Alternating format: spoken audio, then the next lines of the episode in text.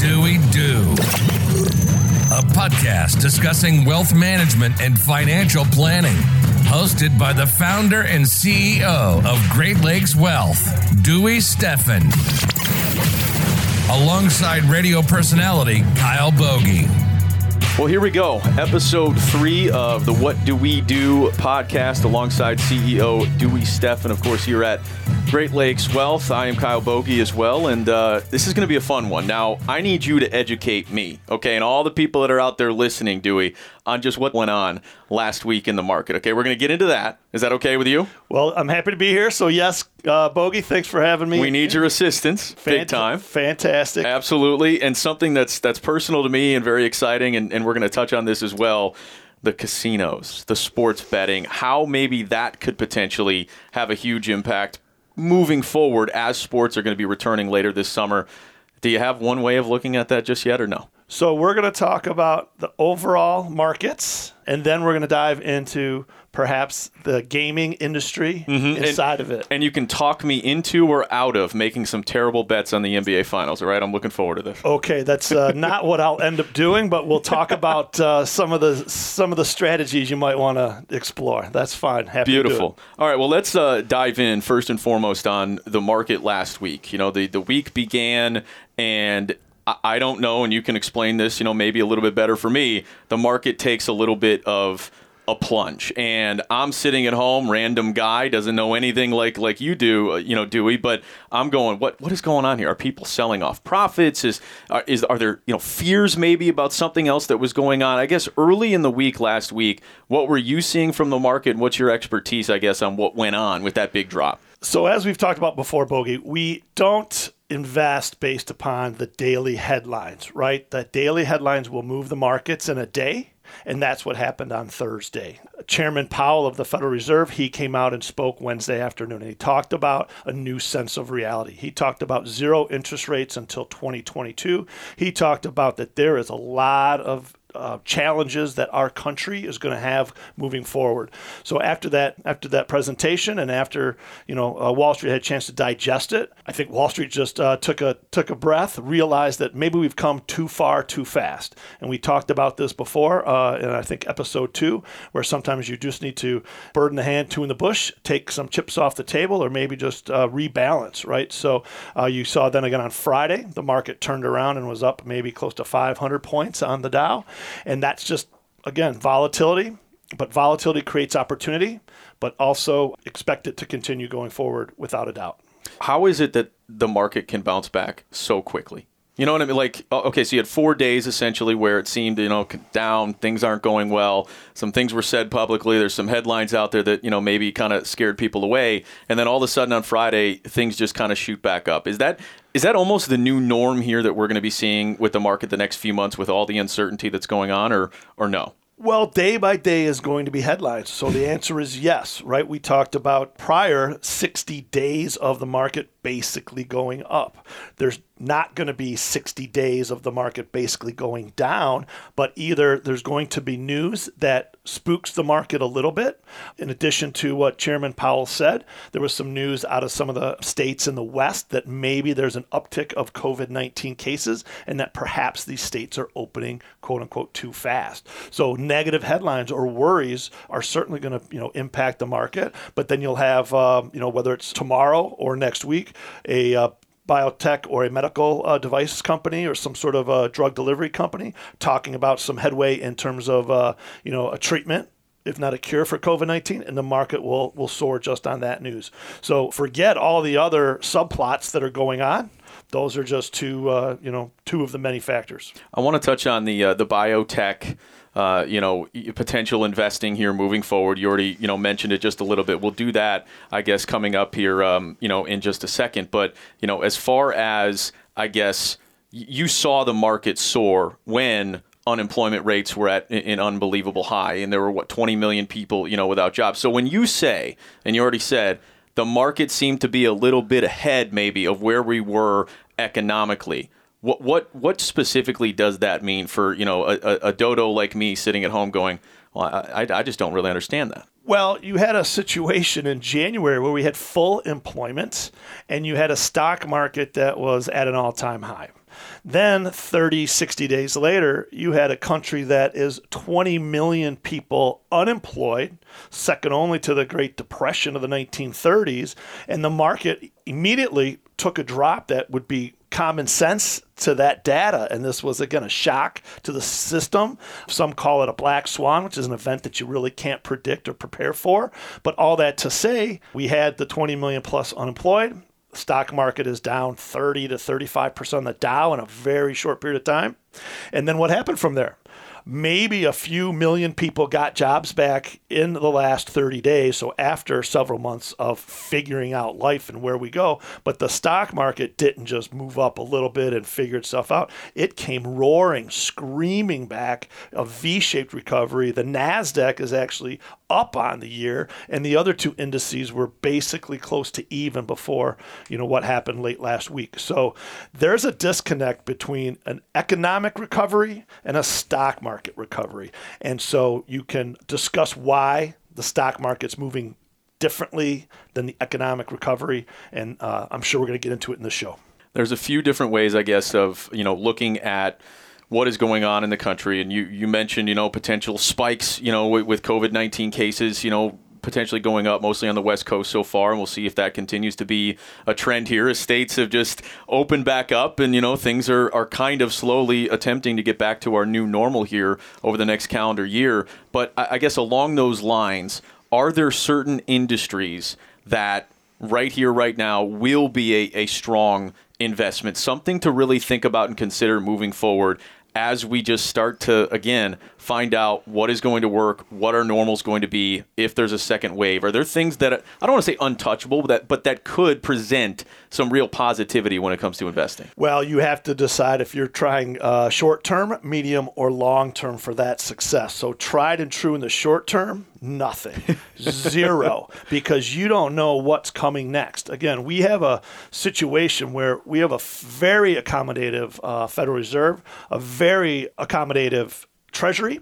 We have Congress that says they're going to do whatever it takes to help out as well. So we have accommodation from government, which, uh, you know, the old adage is don't fight the Fed. So if the Federal Reserve is uh, supporting the situation, which they are in unprecedented terms, then you have the opportunity to invest. But that better be for the long term because here in the short term, you're going to see things that already recouped in terms of their stock market prices. You're going to see a lot of those uh, companies that the stocks have rebounded, I would argue, past their fair value.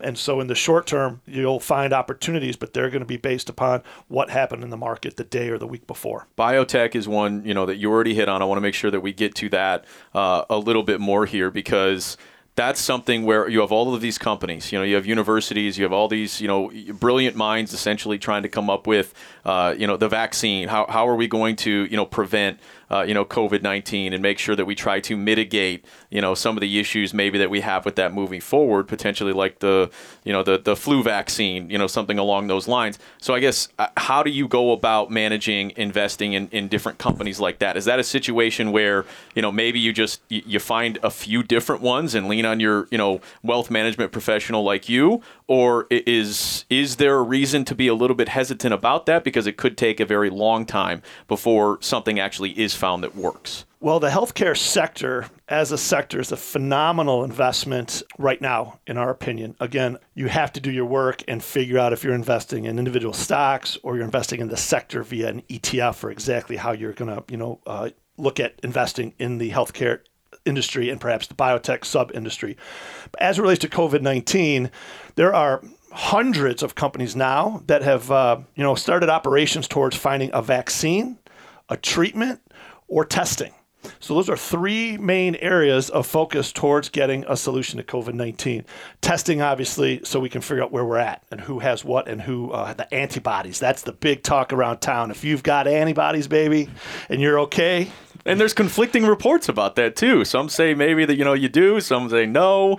It's interesting. Absolutely, right? And that's absolutely part of the situation. Um, there's a lot of uncertainty. But on the testing front, it's very important. Uh, do you have it now? Did you have it? So those are two tests amongst others that are involved in the COVID situation. Then you have again treatments. So if we don't have a pure vaccine, some say we could have them by the fall. Some say it'll take two years. I'm in the camp; it's going to take longer than uh, shorter. So, in the void of a vaccine, then treatments, and so you have dozens if not several dozen companies that are working on the treatments. And so that's large cap pharma, small cap biotech. And what's interesting is I believe that besides the companies that find the cure, find the treatment, besides that, I think there's going to be a lot of other discoveries that are quote unquote made on accident. I believe that inside of this healthcare and testing and in science and what happens, they'll come across something else that was just a, oh wow look at that. That helps you know my psoriasis or oh hey what do you know? That'll help you know x y and z. So i think that that's a positive offshoot that could come as well. And uh, last with healthcare it's typically known as a defensive sector. So in recessionary times in a challenging economic environment um, healthcare is one of the uh, sectors that you want to look at how have you seen, or you know, maybe monitored um, certain companies that you know say have to operate remotely right now? You know, th- there has been a lot of discussion without getting into a specific you know company or specific stock necessarily, um, but doctors' offices essentially utilizing their phone FaceTiming patients and being able to potentially diagnose them, you know, while they're at home and while the doctor is either at home or potentially in the office. Is that kind of along the lines of something to really pay attention to that could be a big, you know, factor in, in how we operate moving forward? I believe so, and that industry is called telehealth right? So within telehealth, that was an industry that, but prior to COVID nineteen, was um, you know looked at as forward thinking and the, the, the, future of medicine anyway. So, uh, absolutely, as the government tries to figure out what is viable and what's not, and then the hospital systems trying to figure out when they can have patients and who they can't, and talking with the state. So, all of the uncertainty, having um, the ability to diagnose and treat without getting within six feet of each other is absolutely something that uh, the entire medical industry is looking at and trying to you know figure out better solutions on a daily basis. So we spent a good portion of this podcast already talking about what you should be thinking about and looking at and what industries, you know, you you could potentially think about investing in here moving forward that, you know, based on what this world is going through, you could see tremendous dividends from moving forward. So what are some of the industries that maybe you should be a little bit leery of and maybe thinking a little bit more about before you start investing some of your money into? Yeah, as the healthcare sector would be one that we're looking at as a positive opportunity for a lot of different reasons, as we just discussed.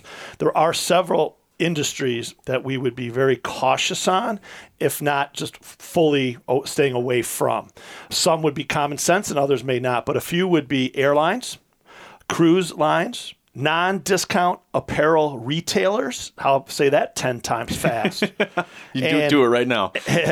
non-discount apparel retailers. I'll say it one time. Perfect. And then last would be real estate, but there'll be parts of real estate that should boom from here, but there'll be some others that are going to be extremely challenging. And the one challenging may be very much commercial and some retail. So um, with that, you know, that's a fast overview of some sectors that we're uh, worried about, cautious on. When you talk about the airlines and, and the cruise line, you know, industry specifically, is that one where if you do end up investing in that, okay, say you do want to throw some money at because it is so, you know, down right now, that has to be, I'm assuming, a long-term play potentially if you're going to be doing that. Is that wouldn't be a short-term play? Well, it could be if it pops, right? So if you want to take an aggressive stance and you really are investing for non traditional outcomes, Warren Buffett last month dumped all of his airline positions, right? And he dumped them at basically the bottom of their prices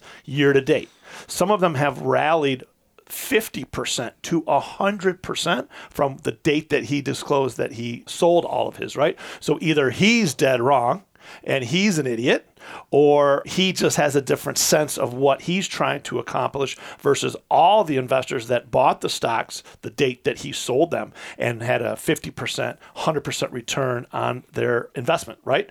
But within that, those airline stocks, even though they say, let's say doubled, some dropped very precipitously on Thursday. So some dropped 10, 15, 20% that one day. And they are still down 50% from their highs in January, many of them. So it just depends on what you're looking at. If you saw something that was down 75 or 80% and you believe that was the time to buy, I don't know if you were buying it to hold it and wait it out, which is what you should have been doing. But then if it jumps up, 20, 30, 40, 50%. You just need to evaluate when were you going to sell it in the first place? How much were you looking to make on that investment? And have your sell strategy that's just as defined as your buy strategy. See, a guy like me w- would look at something like that with the, the airlines and the, the cruise lines specifically and say, I mean, a year from now, we, we should be good. You know, th- things should be closer to normal, right? Assuming that things go along the lines of what we want, there's a vaccine – life can resume as you know normal. There won't have to be all these social distancing practices. So in that sense, people are going to be traveling all the time. People are going to want to be doing that. So is that one of those where maybe a year from now it could be something where it goes from being something to be cautious about to being something you should really be looking at? So it might be longer than that. Okay. okay?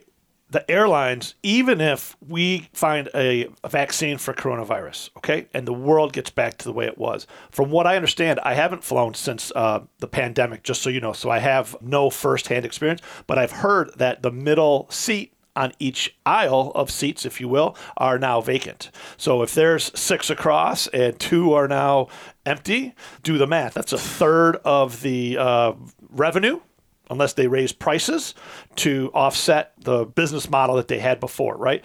So that's a simple. We might all be flying, but there's going to be less flights, less planes.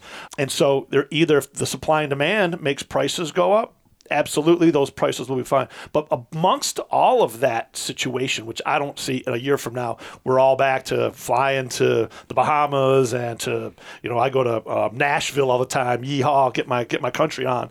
Uh, I got to get down there. That'd be great. Yeah. So I don't believe that things are going to be uh, back to normal.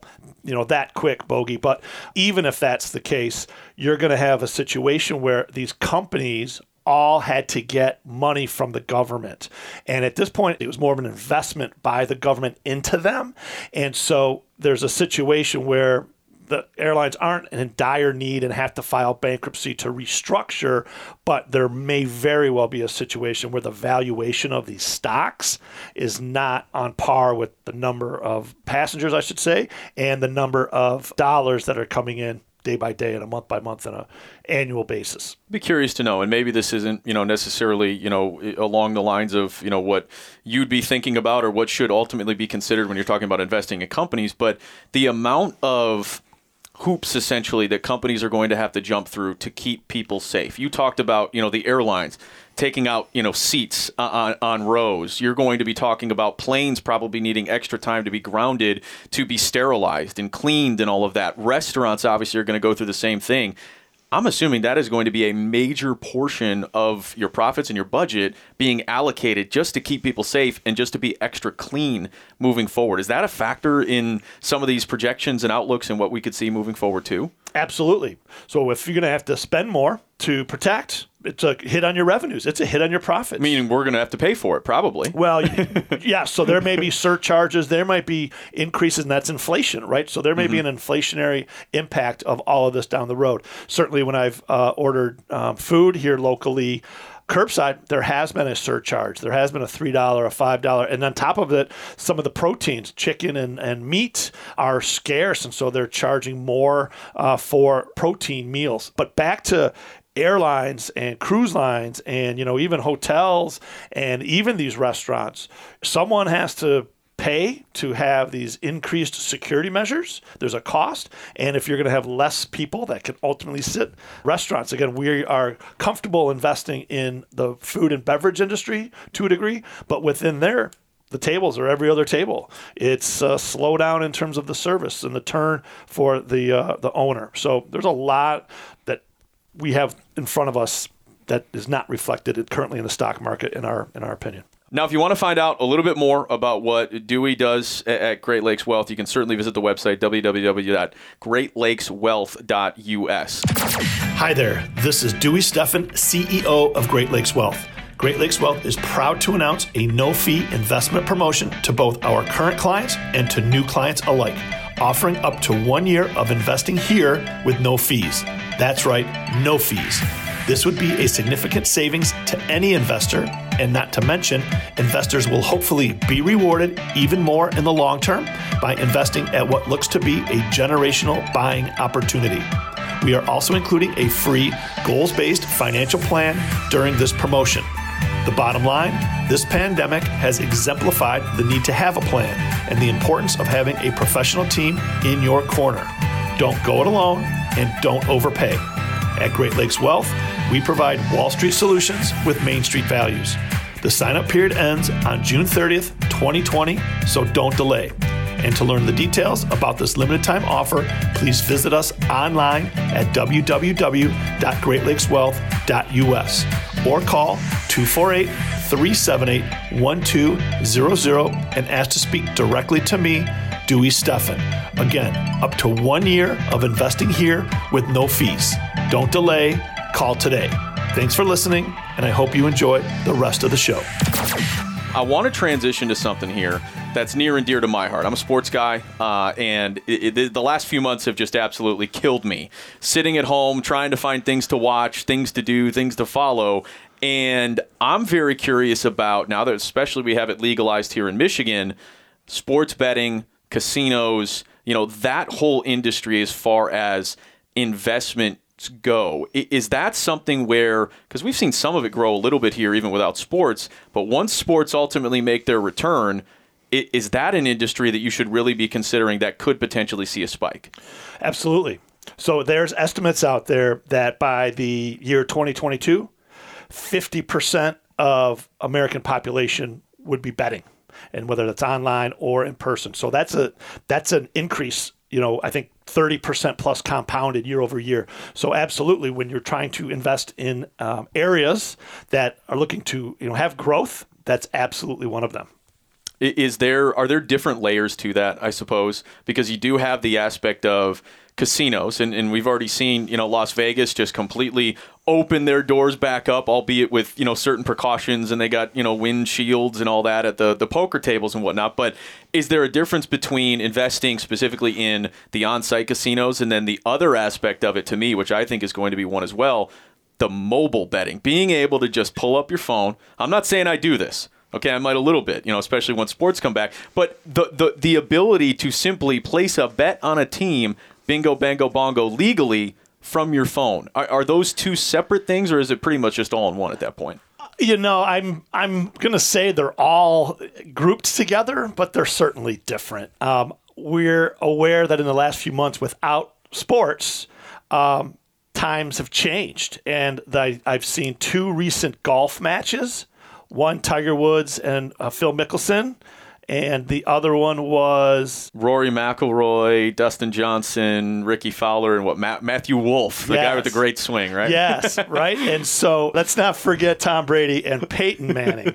so yes, so the the situation is this: even during this period of these golf matches, and they, I think they had high viewership because there was nothing else on, and, and and there's all this talk about getting these sports back up and running. But I think going to your phone and app. If I'm not mistaken, recently there was betting on who would go first in a draft, with the who would be second in a draft, and now they're talking about who might win. You know, you can bet on who again would win the Masters or who would win these golf tournaments coming up. So there are situations where you want to go on site to a a gaming property, and whether that's for a vacation or just an, uh, a leisure experience, there are absolutely those participants that are just looking to put you know a bet on their phone, and a lot of that we liken to you know short-term day trading in the markets these days as well the industry itself we talk about long-term and short-term you know type of investments. Would the the sports betting world and that that industry would that be more of a short-term type of thing? Or do you think that's the long play where it's only going to continue to grow not just this year 5 years from now 10 years from now 15 years from now? Well when they first started talking about online gaming or state gaming uh, outside of Las Vegas, all of the casinos were up in arms from my recollection. All of them were very much, no, no, no, you need to come to Nevada. No, no, no, you need to do it here. Well, I think that they've now embraced that there are so many million Americans that can't get to Vegas or won't get to Nevada, so that now they either have properties in other states, like here in Michigan, or with the ability to have their own online gaming app that does go through MGM and not just through DraftKings or whoever else, right? Barstools, etc. So there is a difference in their approach, but also I think there's a difference in the demographic. I'm certainly no expert on it, but whether it's the younger millennial versus the older traditional investor or gamer, I'm not really sure, you know, the demographics of who's who's where, but I think there's something to do with that too. As we wait for the NBA to uh, to come back here, uh, you know, over the next uh, couple of months, looks like we could get a fall NBA Finals potentially. I, I got to bring this up. A little birdie informed me that uh, you, you you yourself might have some uh, some basketball skill that uh, I, I, didn't exactly know about. Is that is that true? I mean, I know you're a tall guy. Well, I don't know. Skill is the right word. Passion for. How about that? I do play here locally in a league that uh, goes, you know, from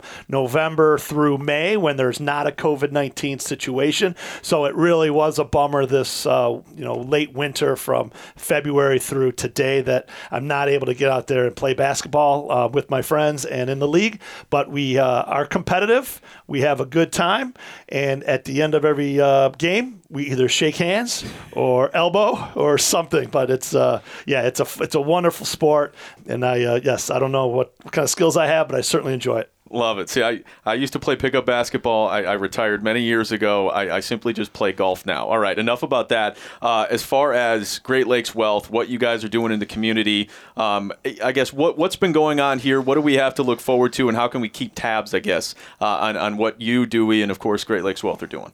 So we believe in being partners in the community, and that's you know, number one amongst all else that we strive to do here on a daily basis. We take care of our employees, we take care of our clients, and we take care of our community. So, you know, in that regard, right now, we're telling anybody that'll listen to shop local business, shop your neighborhood. Please come out and support all of the small businesses in your community that are you know doing what they can to survive right now um, and then if you're able to give back or able to help out go and give a little um, our firm has a mandate of investing at restaurants here locally and, and shopping local. We've also done some fundraisers. We raised funds and then bought a hundred meals from a local restaurant and delivered them to Beaumont Health Farmington Hills to serve their daytime frontline workers, you know, a few weeks back. We also, from another local restaurant, purchased meals and delivered them to the DMC, Detroit Medical Center,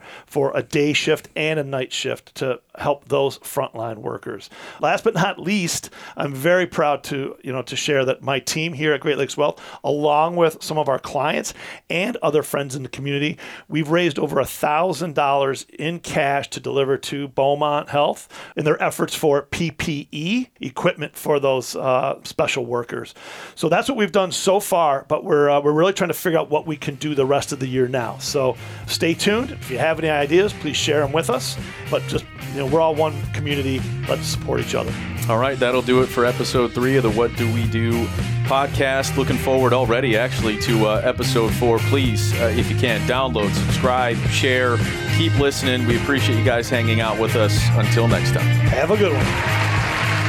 Opinions expressed in this program are for general information purposes only and are not intended to provide specific advice or recommendations for any individual or any specific security.